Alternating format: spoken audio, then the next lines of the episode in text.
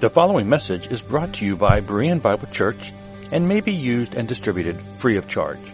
For more free audio, video, and text resources, be sure to visit www.bereanbiblechurch.org. Thank you. We are continuing our study this morning in 1 John. We're looking at this very final section that's verse 13 through 21. That constitutes the conclusion of the epistle. Now, the closing context lists seven things that believers know. It starts out, we know we have eternal life, and he goes down and lists the different things we know. Now, last week we looked at the subject of prayer, kind of spent the whole time dealing with these verses, verses 14 and 15. Verse 14 says, This is the confidence we have before him. If we ask anything according to his will, he hears us.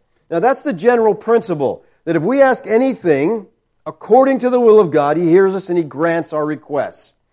Now, in verses 16 and 17, John amplifies the theme of prayer by applying the general statements of 14 and 15 to the particular need of prayer for believers who fall into sin. Let's look at verse 16. If anyone sees a fellow believer committing a sin that doesn't lead to death, he should ask, and God will give life to him, to those who commit sin that doesn't lead to death. There is a sin that leads to death. I'm not saying you should pray for that. Now, I'm using the Christian Standard Bible this morning because I believe it gives an accurate translation of these verses, especially verse 18. We'll get to that in a moment here. But let me just say this morning, it's texts like this one that make you wish you did topical messages. Okay? Because you just skip this. You don't even do it. You, you know, you don't have to mess with it. When you're doing verse by verse, you know what's even funny on commentaries? If you get a verse by verse commentary, some texts like this, they just skip the verses. I don't know if that's smart or not, you know, I mean, it, this text is difficult, okay? And you're going to see some of the difficulties. I'm going to share with you, you know, some of these complexities that are in here. But before we look at that, I want us to see the simple exhortation that this verse gives. Then we'll dig into the complexities.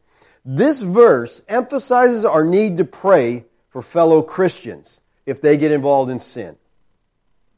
Notice what John said earlier. Now this is the command. Now this is his command that we believe in the name of the Son of God, Yeshua the Christ, and love one another as he gave us command. John over and over talks about the need for us to love one another. Listen, prayer for a sinning Christian is a concrete demonstration of love for that brother or sister.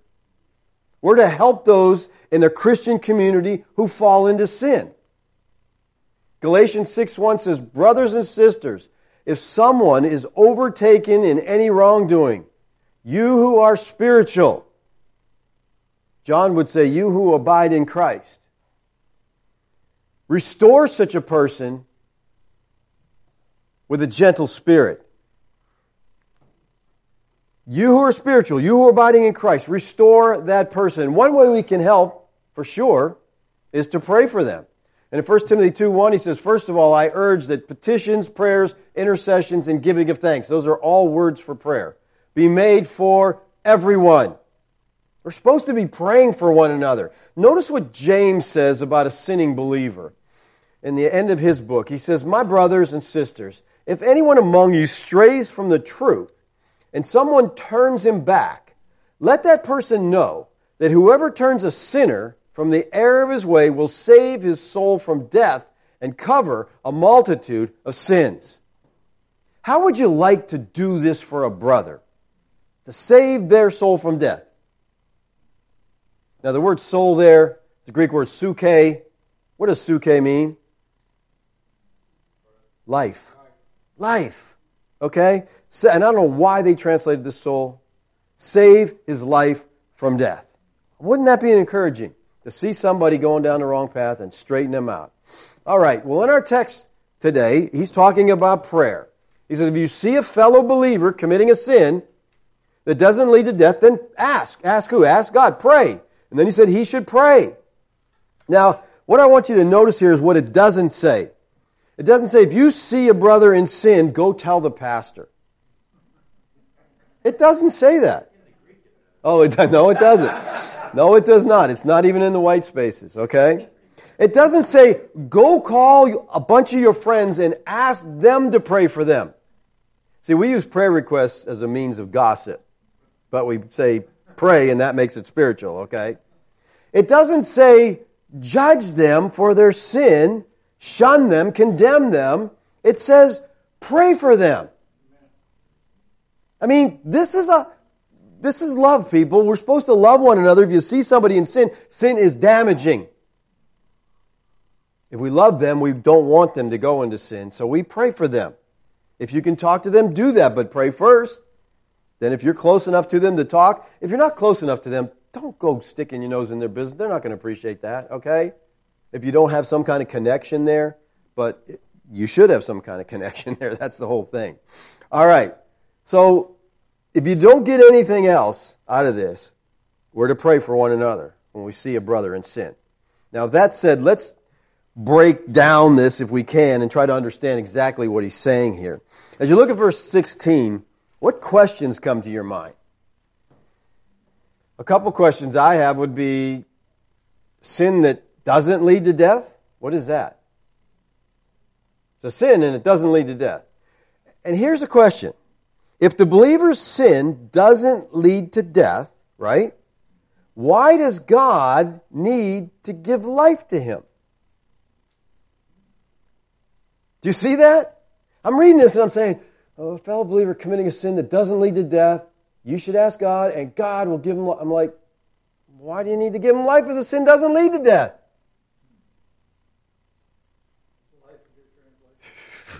Well, yeah, here's the thing. Are death and life in this text speaking of spiritual death or physical death? Another question we got to try to figure out, okay? And then we have to ask this question what is the sin that leads to death? Yeah. All right, let's look at this text and see if we can answer some of these questions. All right? But that's what we need to do when we read a text. We need to just look at the text and then start, okay, what's it saying? What's it not saying? Try to answer some questions. That really stumped me, though. I'm like, he, he's sinning a sin that doesn't lead to death. So ask God and God will give him life. I'm like, why? Why? He says, if anyone sees a fellow believer committing a sin. Now, if here's a third class conditional sentence, which means potential action. Maybe you will and maybe you won't see someone like this. But if you do see someone like this, pray for them. Now, the text says, if you see a fellow believer, that would indicate the sin is observable. that would indicate it's some kind of, it's not some internal attitude, you know, that you're trying to convict them for because you don't know what's going on inside. It's just public or visible sin. You see it. You see a fellow believer. And I like the way they translate this. You know, the word's brother here. They translated fellow believer. That's what he's talking about. All right? And it's a sin that doesn't lead to death. Now, in this text, John draws a distinction between sins that don't lead to death and sins that do lead to death. What are these sins? And what does John mean by death?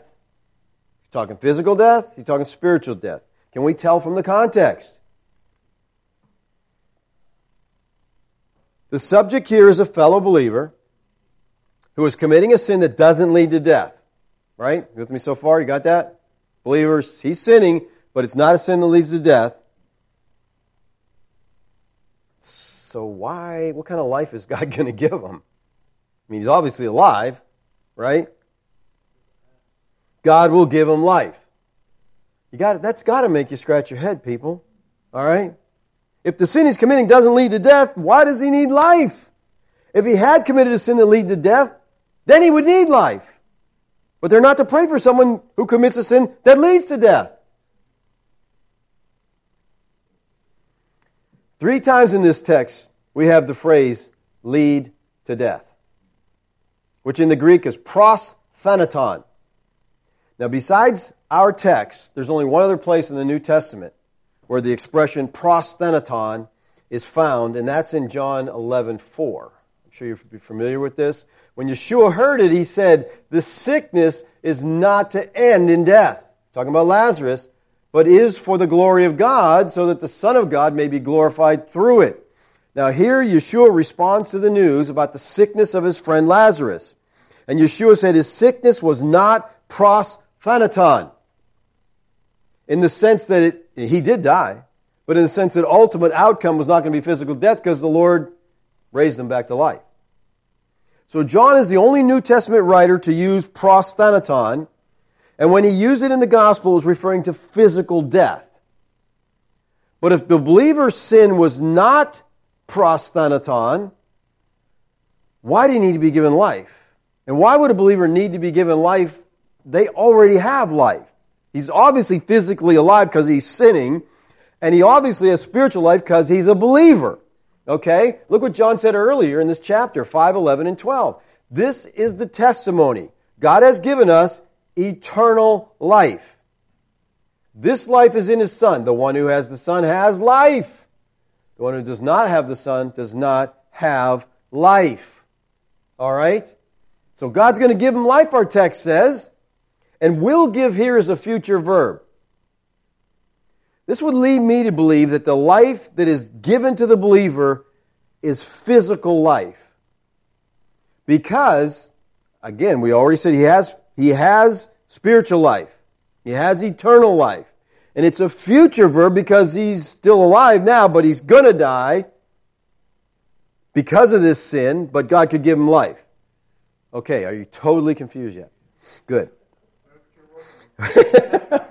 All right, we'll come back and look at this in a minute to, to try to see what John means by the idea of sin that leads to death. Now, apparently, John's readers knew what this sin was because he doesn't explain it, but it's not so clear to us. All right, there's, there's a lot of views on what this means. I'm going to give you four of the main views, and we'll go from there. Number one view, or I'm just, no, not number one in rank, just the one I'm giving you number one first, okay? Four views, put them in any order you want is the mortal sin view. The Roman Catholic Church teaches that there's two categories of sin. Anybody know this? Anybody got a Roman Catholic background? Okay. They divide sins into venial sins, not so bad. They can be forgiven. And then mortal sins, really bad.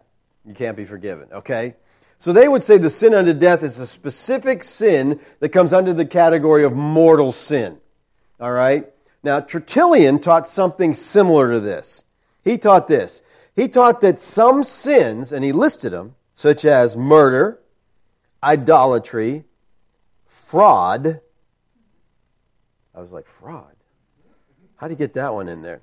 Denial of Christ, blasphemy, adultery, and fornication could not be committed by true Christians. And that God would not forgive these sins. So he just had a list. Here's some sins. Now, okay, I, I understand, you know, some of these murder, idolatry, but fraud, I'm like, how do you determine that? The problem with this view is the Bible doesn't make these distinctions, okay? If Tertullian's list were applied to those in the Bible, guess who wouldn't be saved? Uh, David, Solomon, Peter, Paul, they'd all perish, okay? Because they were murderers, they were idolaters, they were frauds, you know, and so, no, that doesn't fit at all. Okay, another view that I can kind of understand where it comes from. Blasphemy of the Holy Spirit. You all heard of that, right? I've had, I've had asked, I've been asked by a lot of different people, what is this? Because people are worried. Did I do this? Because look at the text, all right? Therefore I tell you, people will be forgiven every sin and blasphemy. But the blasphemy against the Holy Spirit will not be forgiven. Whoever speaks a word against the Son of Man, it will be forgiven him. Whoever speaks against the Holy Spirit, it will not be forgiven him, either in this age or the age to come. Now, I know that countless numbers of people read this and they think, did I do this? Yeshua clearly states, but the blasphemy against the Holy Spirit will not be forgiven. Now, the contrasting preposition there, but, is day in the Greek. And the use of the word day here is showing that there's a contrast. There's an exception to the previous statement. The previous statement is people will be forgiven every sin and blasphemy, but, so all sins are forgivable, but blasphemy against the Holy Spirit is not forgivable. This is why the word but is there, to show there's a qualification, an exception to the first statement. So we really need to understand what blasphemy against the Holy Spirit is. So we make sure we didn't do it, right? Blasphemy is a compound word from two Greek words that mean to speak and to hurt. Hurtful speech. It describes the act of speaking of someone in a hurtful way. Blasphemy is the opposite of praise and worship. Praise is to speak good of someone. Worship is to assign worth to someone. Blasphemy is to speak evil and to attempt to take worth away from the one deserving of such. So blasphemy is speaking evil against God is a serious sin. Now in context of this passage in Matthew here, the scribes had been given all the evidence. They'd seen the miracles of Christ. They had heard his teaching, and they still rejected him. They just accused him of performing miracles by the power of Satan. They witnessed the power of the Holy Spirit, and they said, that's Satan. They pointed to the Holy Spirit and they said, unholy, unclean. They rejected the very one, Yeshua, in whom it was necessary to believe in order to receive forgiveness. And as a result, there remained no possibility of forgiveness. So blasphemy against the Holy Spirit is witnessing the power of the Holy Spirit working through Yeshua, doing the miracles, doing the teaching, and attributing it to Satan. They saw him do miracles, they rejected it. Now, I think Yeshua would have to be here in his earthly ministry for, to literally commit this sin. It is a definite sin related to a historical situation. When our Lord was here on the earth as the God man, he would do things under the power of the Spirit and they'd say, no, Satan. So I think this is something we don't have to worry about. It's a, something historical in this context. Yeshua had to be here personally to have this happen, so we can skip that one. All right? So we got the mortal sin, blasphemy against the Holy Spirit.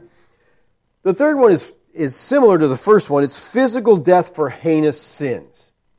In other words, if you sin bad enough, God will kill you. Now, this approach is to explain it in terms of Old Covenant distinction between submitted, sins committed unintentionally and sins committed defiantly. And the Bible makes a big distinction there. You know, when you committed a sin defiantly, you were judged for that. Under the old covenant, sinners who repudiated that covenant, they died physically. Because their repudiation represented a major rejection of Yeshua's authority. The writer to the Hebrews warned his readers that repudiation of the new covenant will result in an inevitable severe judgment. Now, the concept of sin resulting in physical death occurs Occasionally in the Tanakh, we see this. For example, in Numbers 18:22. So the people of Israel do not come near the tent of meeting, lest they bear sin and die. Don't come near this. If you do, you're going to die. Okay? We see the same thing in Deuteronomy 22:26. But you shall do nothing to the young woman. She has committed no offense punishable by death. For this case, is like that of the man attacking and murdering his neighbor. So, you don't give her the death penalty because she didn't deserve it here. Okay? So there is a death penalty. Sin resulting in physical death also occurs in the Jewish intertestamental literature. Jubilees 21:22 says, "Beware lest thou should walk in their ways and tread in their paths and sin a sin unto death before the most high God." We see the sin unto death in Jubilees 26, 34, 33, 13, and 18.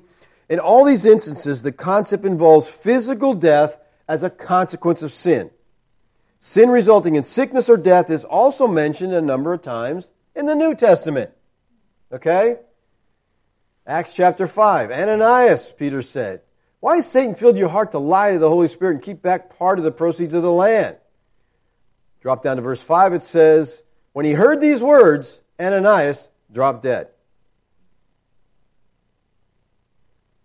Oh, would the church be a different place if this happened today?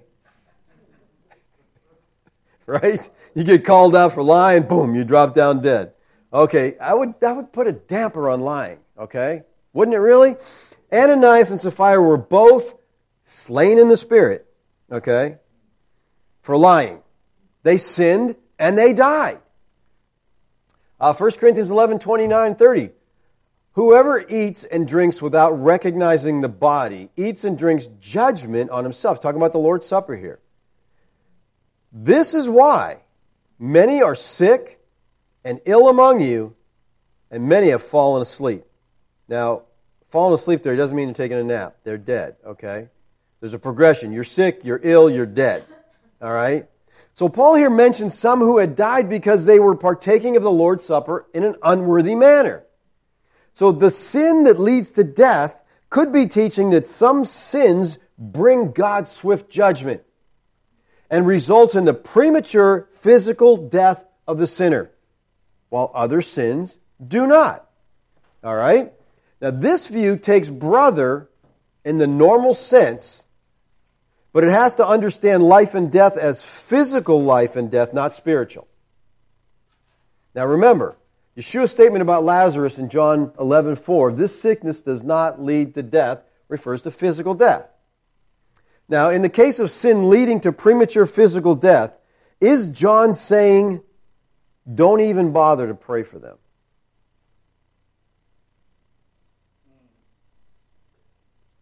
They're sinning, and if they keep it up, they're going to die, but don't even bother praying for them. Think about that for a minute. We'll come back there. He says, I'm not saying you should pray about that. Here's my question How do we know if a brother or sister in their sin have gone too far, that we should stop praying for them. Does that make any sense? Would you ever, you think you'd ever be at a point with a brother and sister, you say, I'm not even going to pray for them anymore. They're too messed up. Okay, so this is getting complicated, right?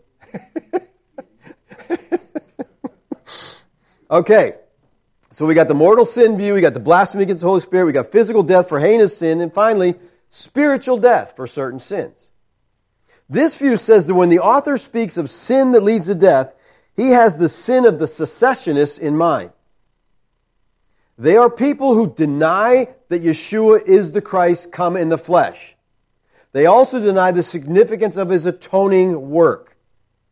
This would mean that they place themselves outside the sphere of forgiveness and their sin becomes sins leading to death. A sin that leads to death. Now, if we understand the sin that leads to death as referring to spiritual death, then it seems clear that the author could not have envisioned believers committing such a sin. We just talked about this in verse 13. Believers can't do this, okay? They have eternal life. Now, the petitioner in 516 is instructed to pray for the fellow member of the community who commits sin not leading to death.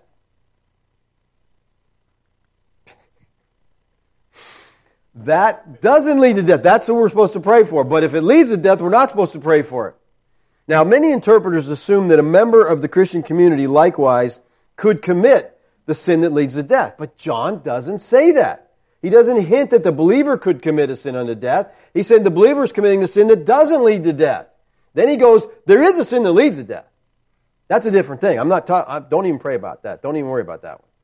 See, within the framework of Johannine thought, Believers possess eternal life. We got that, right? While unbelievers remain in darkness, that is spiritual death. Thus, the sin leading to death is a sin committed not by believers, but only by unbelievers. This sin unto death here is the denial of the saving truth through the incarnation of Yeshua the Christ and the salvation that he has procured. God will give him life, he says, to those that commit a sin that doesn't lead to death. So why does John say God will give them life when they didn't come in the sin that leads to death? See, if believers already have life, why do they need God to give them life for a sin they committed? Now, as I said, this is a very complicated text. I'm taking a hybrid view here. I think that this text is dealing with view number three, physical death for heinous sins, and spiritual death for certain sins. I think that John is saying that believers can commit certain sins, and if they keep it up enough, God will kill them. And we're supposed to pray for them. Okay? We're supposed to pray for those people. That's why we pray for them. God, turn them around. God, save their life. All right? I see what John's saying here very similar to what James says. So let's look at James again. We read this text earlier.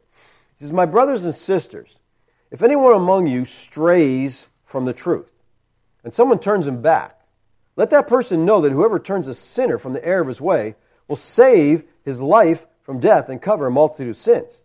Now, throughout the whole letter of James, he's exhorted believers how to save their lives from the physical damage that sin brings. That's James' whole point. Save your life. Save your life. It's very similar to what John calls abiding in Christ. He's just saying, he's talking about the physical ramifications, ramifications of this. You'll die if you don't live right.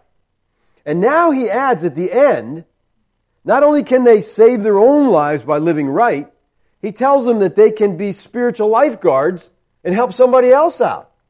He says strays from the truth, a brother or a sister. Again, Christians. The word strays here is the Greek word planao, from which we get our planet. All right? It means to roam. To roam from safety, from truth or virtue, to go astray, to err, to wander, to be out of the way. He says they stray from the truth. Here he's speaking of departure from the truth set forth in the Word of God. Whether it be doctrinal or practical, truth is not just something to be believed, it's something to be obeyed. Alright, these believers, they're straying from the truth. He says, he's saying that there's every possibility that the members of the family of God can and will stray. Are you familiar with the hymn, with the line, prone to wander? Lord, I feel it. Prone to leave the God I love. I remember the first time singing that hymn that it actually hit me what I was saying. And I realized I am prone to wander. The words became so real to me. You know, there's a tendency on the part of us to stay away from, to stray away from the truth. There's, you know, we just have that propensity within us. And I think we need to understand this because there are many believers who don't understand this. Many think that if someone's a true Christian, they'll always be true, they'll always stay with the faith. That's not biblical. Obedience in the Christian life is not automatic and it's not guaranteed. Believe me, I wish obedience was autopilot. Turn it on. And that's how John MacArthur teaches. If you are born again, automatically you'll be righteous. And I'm telling you, then I don't know if I'm saved or not. Because I'll tell you, it's not automatic for me. Okay? MacArthur said, it's like breathing. Really? So I don't have to work at it then. I don't, I don't, I sleep and breathe. I don't even think about it. Okay? But righteousness is a little different. I have to constantly be thinking and constantly making corrections along the way to do what I need to do because I am prone to wander. And so he says, he's just telling us about truth. If you see a brother or sister, they're wandering from the truth, Someone turns him back. Now, the King James Version says, and one converts him. It's not talking about evangelism here. He's talking about turning around a straying believer. Now, who is this? Well, it's someone, it's anyone who's aware of the situation. Okay? He says someone turns him back. It's not an exhortation to carry out this duty. It rather assumes that the task will just be done because you see a need. When we see a brother or sister falling into sin, our responsibility is to go to them, to try to pick them up, to try to encourage them, to try to bring them back to the truth. Because sin is damaging. The phrase that James uses here, sozen tensuke in the Greek, is the standard, the normal way of saying to save the life. Again, I said I don't know why they translated psuche here as soul. Sin is very serious, and it can lead to physical death. To turn someone from sin to obedience, he says you can save their life from death and you can cover a multitude of sins. Now, those two actions, salvation from death and forgiveness of sins, are actions of God. I don't think anybody's going to argue with that, right? God can save a soul from death. Only God can forgive sins. And yet we are given the privilege of being co-laborers with God when we get involved in this process. We're praying that God would turn them around. Then we go to them and try to encourage them. Don't go that way. And I'll tell you the truth from a pastor and from being involved in Christianity for a long time, most people don't listen to you. Most people don't understand the damage sin brings until it brings it. And some people have to get really slammed into the dirt to wake up and realize, ah, that's not the good way to go. And sometimes it's just totally destructive and just ruins their life. And it's just, I, believer, count on the fact that sin is destructive. That's why God doesn't want us doing it. Not because He's trying to hold back some pleasure from us or anything like that. He cares about us, He loves us, and that's not a good way to go. All right, so James closes this epistle by saying that not only are we to walk in obedience, be doers of the word, he says, and save our own lives from damage, we're also to notice how others are doing. And when someone errs from the truth, we're to go after them. Turn them around. John says, pray for them. James says, go after them. Turn them around. So I think this is what John is talking about when he says God will give them life to those who committed sin that doesn't lead to death. See, he's trying to make a distinction. There's two different categories of sin. Believers can't commit the one that does lead to death. So he's defining this. That's the sin that doesn't lead to death. They're a believer. They're not committing the other sin. But when you see them going down the road that's going to cause destruction, pray for them.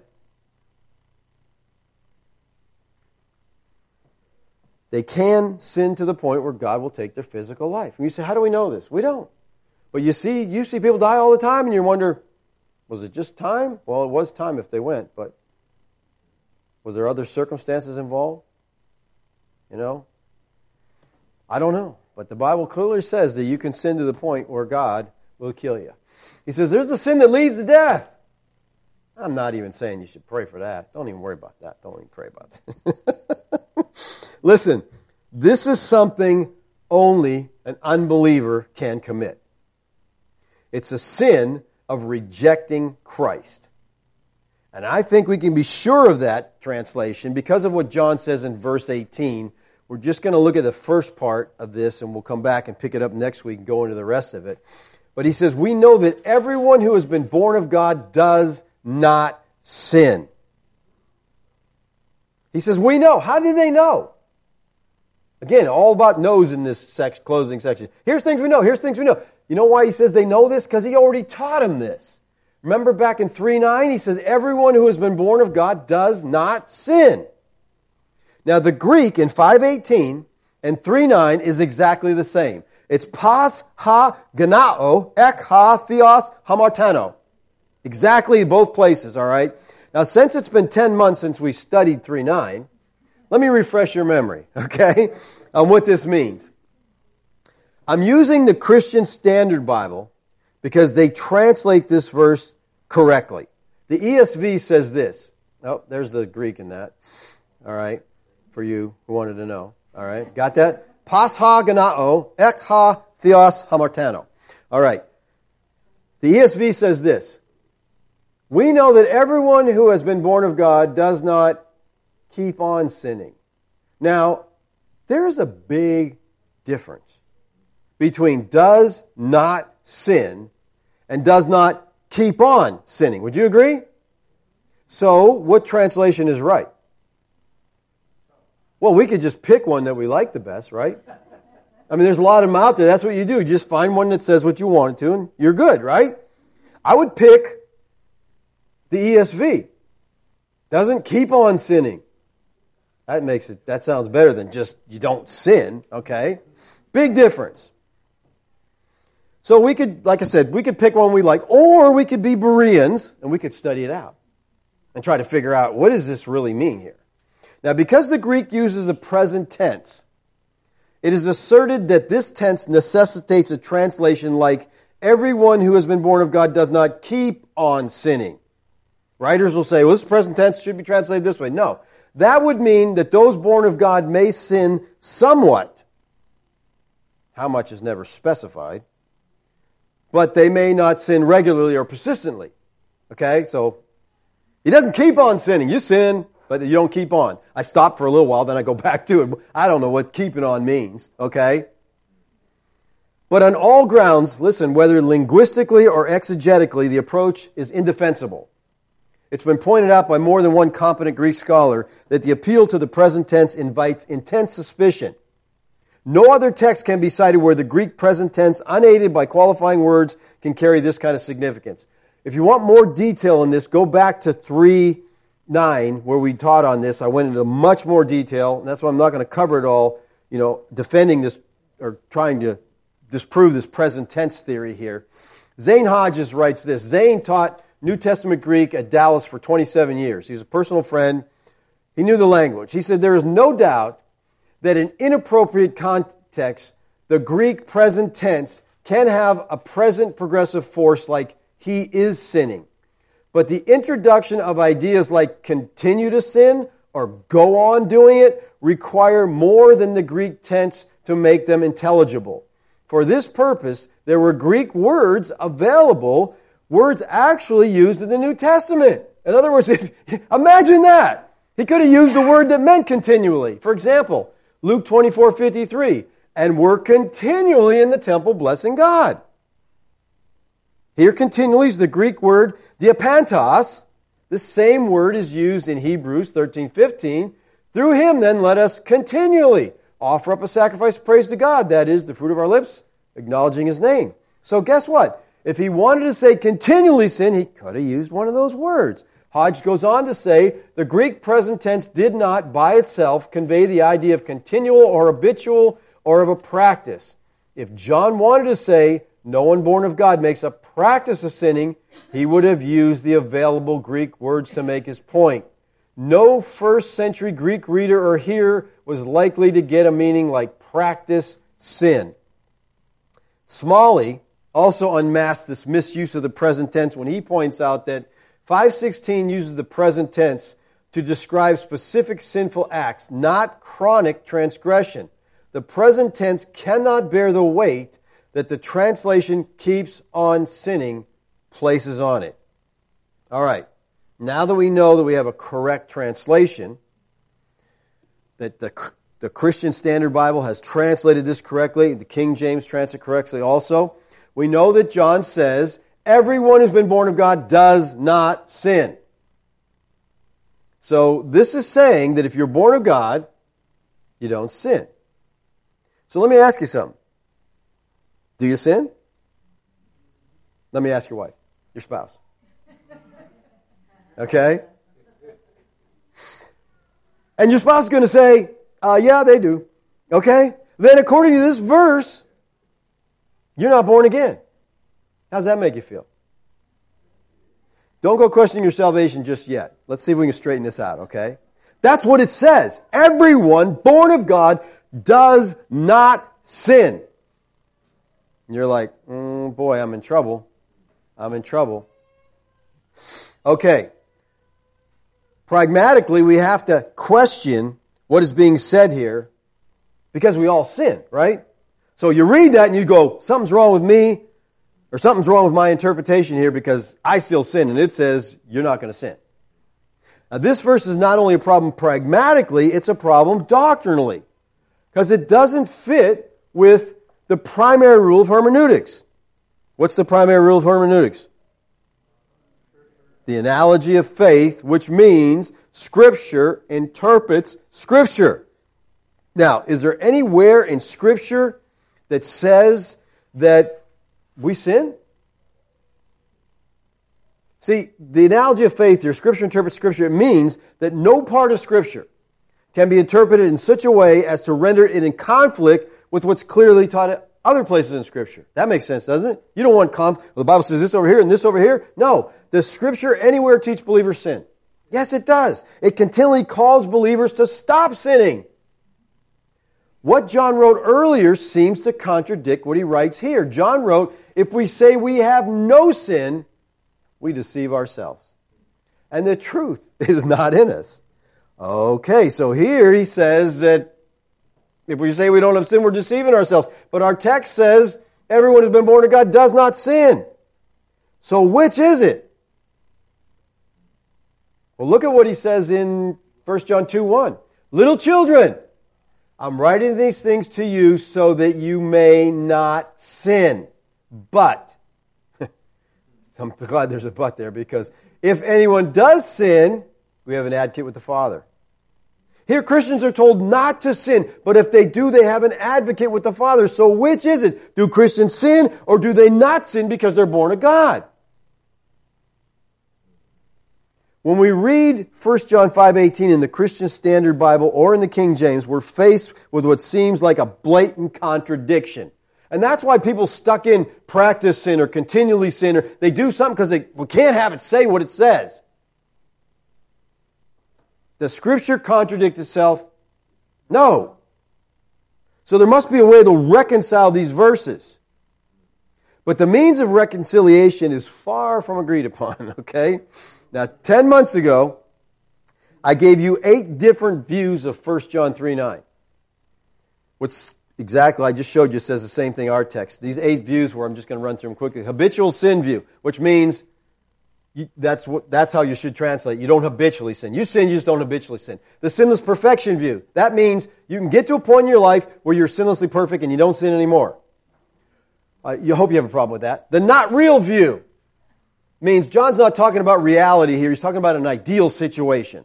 Okay, this is not re- this is not reality. The absolute view means, yep, you just absolutely don't sin anymore. That's it. You get there. The projected eschatological reality view. That means in the future, when Christ comes, we won't sin anymore. Okay, so they look at it that way. The new nature, old nature. Your new nature doesn't sin. Your old nature sins. I kind of like that one. I just say, honey, that wasn't me. That's the old guy. you know, I mean, what the heck? You know? And you turn around and it's like, okay, it's me. I'm back again. wow, this is like an excuse to just do whatever you want to do, right? The contradiction view. This view says there's a contradiction in Scripture. I don't like that view either, okay? And then the specific sin view. Now, do you remember which view I said was the most popular? There's a clue here from the Bible translations. The habitual sin view. This is also the predominant view among those who hold to lordship theology because it supports their teaching. See, they argue that 3.9 and 5.18 are saying that those born of God cannot keep on sinning. But as we've seen, the present tense cannot bear the weight that the translation keeps on sinning places on it. So you can sin some, or for a while, but you can't keep on. Try to get someone to define that for you. Seriously. Get it, get it defined. You know, people will say, well, if you're a Christian, you'll live obediently. And I always say, how much? 100%? Well, no, no one's 100 How much? Give me a number. I mean, uh, this is serious. We're talking about life here. I want to know the number. 80% good enough? Because if, if obedience is necessary, how much is a, how much of it? It's oh, you go down that rabbit hole, you'll never get out. Okay, and just that's it. Just ask people who teach you that, who say that to you. To me, the only view that makes sense is the specific sin view. John is speaking not of sin in general. He's speaking of a specific sin when he says, those born of God do not sin. What is that sin? Well, if we go back to the fourth gospel and look at how John, uh, how Yeshua uses the word sin, I think it'll help us understand what John means in our text. Let's look at a couple uses of this. In John 9, 1 and 2, he says, He passed by and he saw a man blind from birth. And the disciples asked him, Rabbi, who sinned, this man or his parents, that he's born blind? So their assumption is something's wrong with you, you messed up. Okay? I mean, there's still people today that hold this view. They see you, oh, you must be sinning because you're having physical problems. Not necessarily. Okay? Well, Yeshua responded to their question this way. He answered, It was not this man that, it was not that this man sinned or his parents, that the works of God might be displayed in him. Now, was Yeshua saying that the son and his parents had never sinned? But that's what he says. Yeshua answered, it was not that this man sinned or his parents. So they never sinned? No. He is saying that the blindness was not due to a specific sin they did. At the end of the chapter, Yeshua said to certain of the Pharisees, He said to them, If you were blind, you'd have no sin. But now you say, we see your guilt remains. The word translated guilt there is hamartia. It means sin. Was Yeshua saying that if the Pharisees were physically blind, they'd be sinless? Well, that's what he says. If you were blind, you'd have no sin. No, he's talking about a specific sin that's characterized by the Pharisees. That sin was rejecting Christ. In the upper room discourse, Yeshua told his disciples, If I had not come and spoken to them, they would not have been guilty of sin. But now they have no excuse. Is Yeshua saying that they, and he's talking about the world here, those in the world, would be sin free if he hadn't spoken to them? No, again, he's speaking of a specific sin of rejecting them. They wouldn't be guilty of that sin of rejecting Christ if he hadn't come and spoken to them. Now, in each of these cases, the terms are absolute. Some specific sin is in view. The same principle must apply to the language of 1 John 3 9 and 518, where John is also speaking of a specific sin. What is that sin? It's the sin of rejecting Christ. That's the sin he's talking about here, okay? Look at 1 John 4 2 and 3.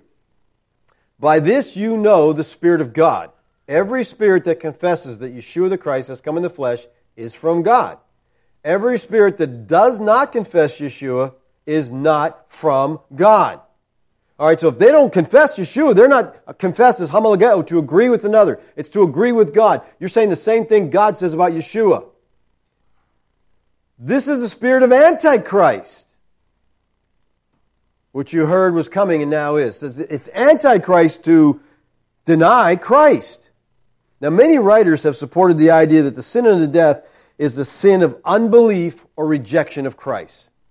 A major theme in the Johannine writings, all right, is this whole idea of rejecting. Does not sin, he says. Now, if we connect 3 9 and 518, we see that the impeccability of the Christian, by that I mean he doesn't sin, he's impeccable. Who's ever born of God doesn't sin, is seen in terms of rejecting Christ. The sin unto death is the sin of unbelievers not believers. And this explains the statement that one who is born of God does not sin. If you're born of God, you don't reject Christ. Now, having that as an understanding, let's go back to the end of 516, which reads, There is a sin that leads to death. I'm not saying you should pray for that. Now, the language here doesn't forbid praying for someone. It's just like, don't even bother. Don't worry about it. Focus your prayers on believers, the idea here, all right? Now, think about this. If the sin that leads to death was referring to physical death of a sinning believer, I think he certainly wants us to pray for that believer. Pray for them. But if the sin unto death is referring to an unbeliever who's rejecting Christ, then he's saying, don't worry about praying for them. Why? Because Christ didn't pray for them. Okay? Look at John 17, 9, the high priestly prayer of Christ. He says, I'm, I'm praying for them. I'm not praying for the world. Now you take this and you run it back to John 3:16 for God so loved the world. I'm not praying for the world. Huh? Well, if he loves them, why isn't he praying for him? Well, he uses world in about seven different ways in this text, all right? In John 3:16, world means Jew and Gentile, all different ethnic groups, all different peoples. God so loves different peoples, not just Jews. Here he's saying, I'm not praying for the world, I'm praying for the ungodly, the Christ rejectors.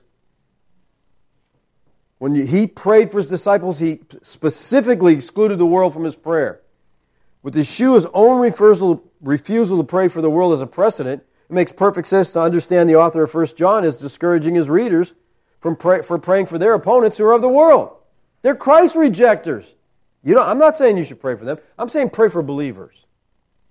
So I see that the sin that leads to death in 516 as referring to the Christological heresy of the opponents which has marked them as unbelievers and sealed their fate.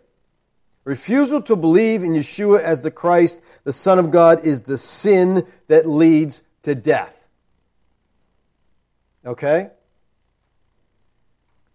In 517, he says, all unrighteousness is sin. And there is a sin that leads to death. Now, he restates here and reinforces the distinction made in 516 between sins that do and do not lead to death and having implied that sins committed by believers, sins not leading to death, may be prayed for and forgiven, I think he doesn't want us to leave the impression that sins are insignificant. Okay? He's saying, listen, all unrighteousness is sin. But there's one that leads to death. That's, okay, that's way worse, all right? In all this, let's remember John's point. If anyone sees a fellow believer committing a sin that doesn't lead to death, he should be praying for him. We should be praying for believers who are falling into sin. Because when one believer's in sin, it hurts the community. All right? And we are a community. We need to have that mentality. And that's why what the state is doing now with trying to keep believers out of meeting is a contradiction of the scripture. We are to be together. That's what God wants. People of like faith to be together not virtual, together, having communion with one another, seeing how one another are asking one another how they are praying for one another, uplifting one another. People, we have a mighty resource here, and it's prayer. And we are to be praying for one another. Especially when we see someone lapsing into sin. Go to God. Start there. Pray for them. That's important. So I think this difficult text is not that difficult when you understand it's a specific sin. And like I said, I take 16 as dealing with two different things. One is the believer. He's going too far in his sin and he could die and God said, pray for them. The other one is they're not believers. They've rejected Christ. He said, don't even worry about that. Okay? If they're not elect, they're not coming. You don't have to worry about praying for them. All right? Let's pray. Father, I thank you this morning for the opportunity to look at this text. Lord, it's not simple. and I pray you'd give us the spirits of Bereans that people would not believe what I'm saying or reject what I'm saying, but they would study this out for themselves and see if these things are so. Lord, I thank you for the resources we have today at our fingertips. That we can study, we can dig, we can go to the original languages, we can understand so much. Just give us the desire to do the work. Thank you, Lord, for your grace to us. I thank you that we cannot, as believers, commit a sin that will lead to death. Our salvation is secure in you. Lord, we rejoice in that. Thank you for your love for us. Amen. Okay. Questions, comments. Now's your chance. Anthony?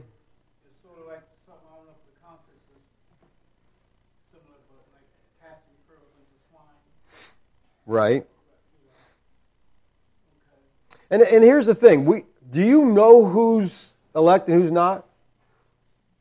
Spurgeon said, if God would have painted a yellow stripe down their back, I would lift their shirts up to see if I should pray for them or not. But since we don't know, I think you can pray for somebody. You know? But he, and again, this text, the language, the grammar of this text is not saying you cannot pray for them. He's just like, I'm not, don't worry about that. Let's focus on believers, is the idea here. So I'm not saying don't pray for unbelievers. We should pray for them. But the focus of the church is believers. Okay? Because if they're not elect, they're not coming. That's right. That's always where we want to err, on the side of love. And I'll tell you, you we got people coming here all the time asking for things, you know, money, uh, can you pay my rent? I got kicked out. Can you do this? Can you do that? My car's broke down. Can you help? We always help people the first time. Okay? The first time. Because, like David said, we want to err on the side of love. I don't know. Did God send this person here?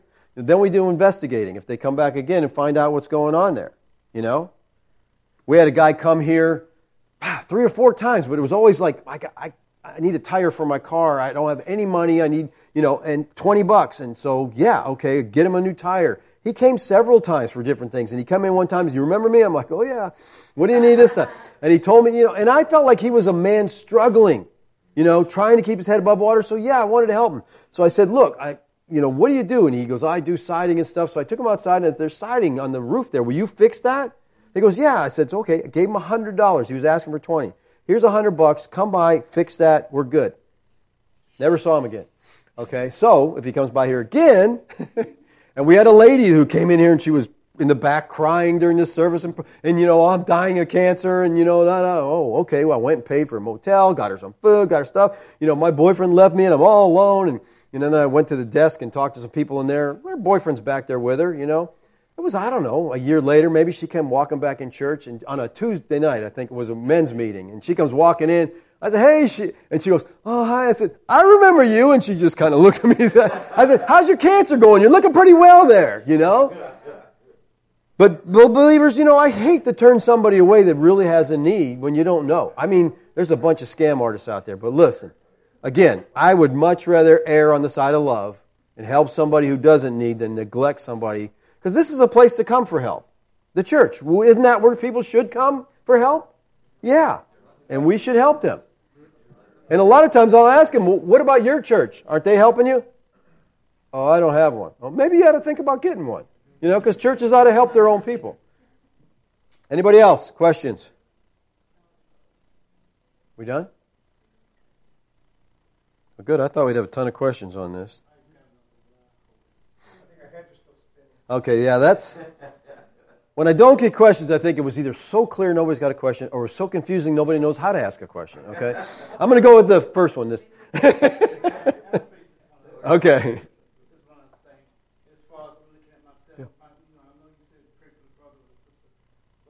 Sometimes you know a person know, say like if they, think, just say they know they're struggling with five different things, and two or three of them they kind of like strayed from it totally, and, and they, so the ones that they're still struggling with or whatever, you know, it's like, you know, try your best to conquer like you did the other two or three.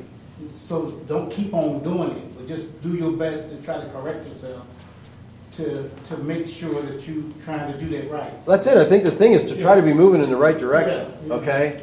You know what sin is. Yeah. You know, you know what you have struggled with. I always recommend people find some scripture that deal with that specific sin and memorize it.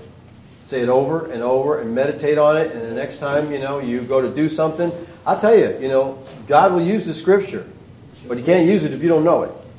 Okay? Wouldn't that be nice? We don't even have to we don't even have to work at learning the scripture. God will just bring it to our minds supernaturally. No. The Jews spend so much time memorizing the book. Memorizing. First 12 years of their life, that's all they do. Memorize the book. Christians are like, memorize it, we don't even read it. That's why I push so much read the Bible, read the Bible, read the Bible. You're not going to know it unless you read it. And once you read it, God can use it. I told you a time uh, we had a when we first moved here, the church we were at, I was pretty involved and something was going on, and I was like, nobody talked to me about that. Not that they should have, but you know how pride is, you know, especially I was pretty young. And I went to the phone, that's when phones hung on the wall. I don't know if you all remember that, you know, and you used to pick them up and you used to have to push buttons or turn dials, you know. And I started calling the preacher to give him what for, and as I was doing that, the Lord brought to my remembrance these six things that the Lord hate, yea, seven are an abomination, a proud look, a lying tongue, hands that shed innocent blood, he that sows discord among the brethren. And I went, click. Okay, Lord, I don't, it's, you know, it's just my pride anyway. Man, you know, but God can't use the scripture if we don't know the scripture. So we got to know it. Okay?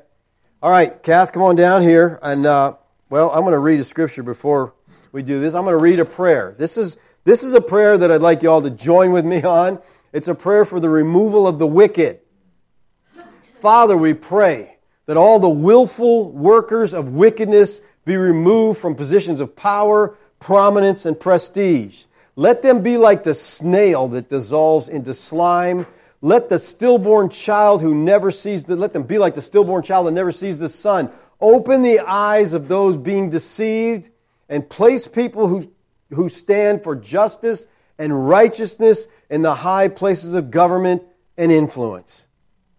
We need to pray for God to remove these evil, wicked, baby killers, child traffickers. We need to pray about it, people. If we believe prayer works, then let's get involved and do something about it. Stop complaining about everything and get on your knees and say, God, make them be like the snail that dissolves into slime. Amen. Come on down. Let's sing Heal Our Land.